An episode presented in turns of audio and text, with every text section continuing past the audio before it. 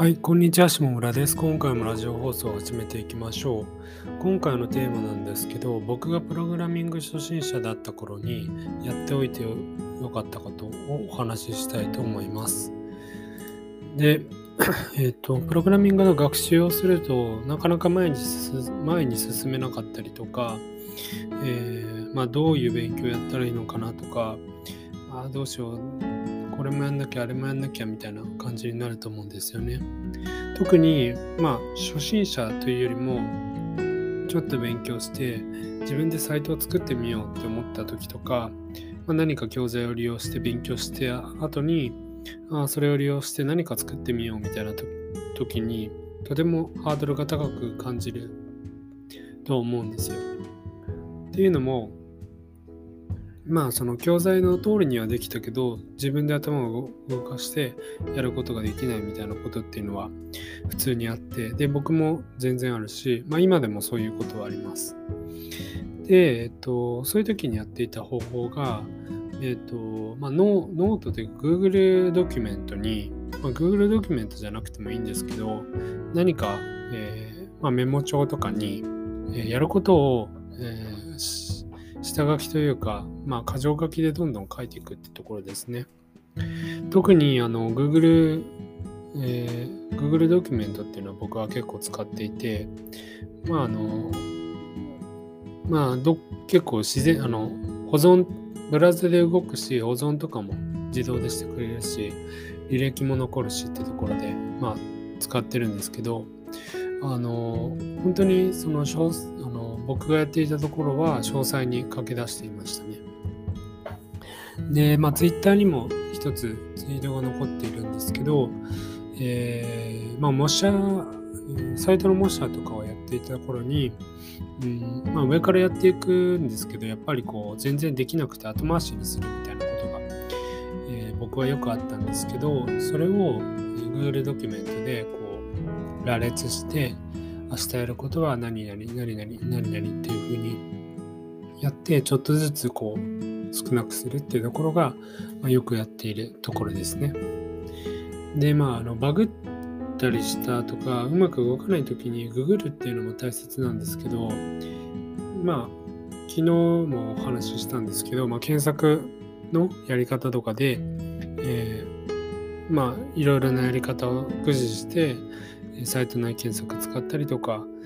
英語でググったりとかしてしたけど全然できないみたいなことっていうのはよくあると思うんですよ。で、まあ、ただそれはじゃあどういうふうにやればいいのかっていうのを分解してまずこれやる次にこれやる次にこれやるっていうのをやってみて試してで結果どうだったのかっていうのをまとめていくと何か光が見えたりとか、まあ、逆に一回ちょっと諦めてみて次の日になったら見てみるとかそういうやり方でも全然いいと思うので全然良いというかそっちの方が逆に僕は効率上がったりすることもあったので、えー、まあ、そんな感じであのそうですねあの考えてあのやることをタスクをこうこまめに分けて少しずつクリアしていくっていうのが大切なのかなと思います。でまあエンジニアの世界でも結構あって、まあ、タスク管理っていうのはウェブの業界とかエンジニアの業界でもいろんなツールが使われているんですけどその一つのタスク、まあ、一つのカードって呼ばれたりするんですけどまあそのツールの名前にもよるんですけどそういうのは結構細かく指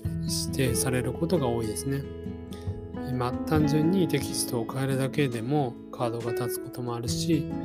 えー、本当に数行のコードの変更だけでもやっぱ、えー、カードを立てたりとか、まあ、GitHub で言うとブランチを切ったりとか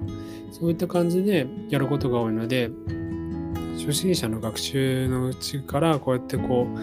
えー、タスクをタスクをちっちゃく分割していくっていうのは良、えー、かったなと思っています。まあ、もしその勉強あの勉強中の方でタスクを、えーまあ、分割してない、まあしてないというかちょっとこう頭がぐるぐるしちゃってこう何をやればいいのかわからないみたいなところがあるのであれば、うんまあ、タスクを分割してみるのも良い方法かもしれないです。といった感じで、まあ、今回は以上にしたいと思います。で、ここからは雑談なんですけど、本日は、そうですね、うん、ちょっと前にも言ったんですけど、歯医者にも行っていて、で、矯正の始めようかなみたいなところで歯医者に行っていて、で、今日歯医者行ったんですけど、あの、まあ、ちょっと歯に器具をつけるんですけど、今ちょっと、えー、て言うんだろうな、その器具をつける前の、まあ、器具というかゴムみたいなのが口の中に、口というか歯のところに入っていて、ちょっとこう、なんか違和感を感じるというか、う、んて言うんだろうな、ちょっとこう、口の中でなんか違和感がある、ある状態ですね。まあ、ただ、そうですね。あの、まあ、この辺は耐えていかないといけないなっていうところと、あとは、今日は、あ、そうだ、髪の毛を切りに行ったのがありましたね。えー、金曜日に行きたかったんですけど、やってなかったので、今日行って、そしたらめ結構混んでて、で、しかもその、今コロナ、まあ、神奈川県、僕今住んでるのが神奈川県なんですけど、コロナの結構人数がひどいのに、結構おばちゃんとかがうるさくて、大丈夫なのかよみたいな感じで思いましたね。まあみんなマスクしていたりするんですけど、やっぱこう、そのおばちゃんも別にその、なんか知り合いとかじゃないのに、結構お話ししていたりとか、うん、やっぱそうなっちゃってましたね。まあ、とはいえ僕も本当に、あの、リモートでこうお話しする以外は、リアルに会って話すっていうのはほとんど、えー、やっていないので、まあなんかちょっと喋る機会にあったら、そうなっちゃうのかもしれないですけど、だから今はやっぱコロナ、コロナでみんなこう、なんだろう、ちょっとイライラが溜まっていて、それで、あの、なんて言うんだろうな、話せる場所がないと思うんですよ。集まっちゃダメって言われてるから。だからまあ美容室とかで、まあちょっとお話できる場所があったらなんか話しちゃうみたいなそんな感じなのかなとも思いましたね。